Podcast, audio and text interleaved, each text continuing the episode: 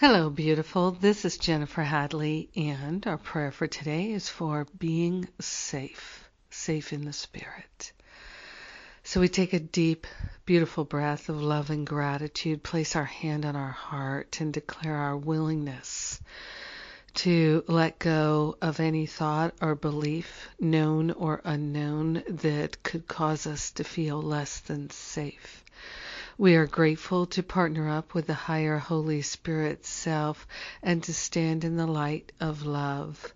So grateful to lay upon the holy altar fire of divine love all that causes a sense of insecurity.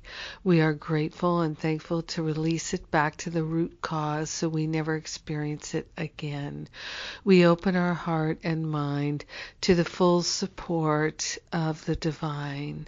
We are grateful and thankful to allow a flow of love, unlimited, unprecedented, in our heart, in our mind, in our life, in our conversations, activities, and experiences. We're letting the flow of love carry us, lift us. We shine in the light of love, and we are safe. We are grateful and thankful that there is a divine protection. We're calling it forth, and we're allowing ourselves to rest in it. Grateful and thankful to give up any idea that we're not safe and to rest, truly rest in the spirit.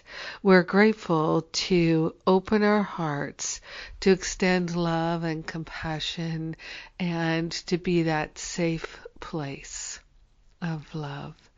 We share the benefits with all beings because we're one with them, and we gratefully allow ourselves to rest in the safety of the Spirit.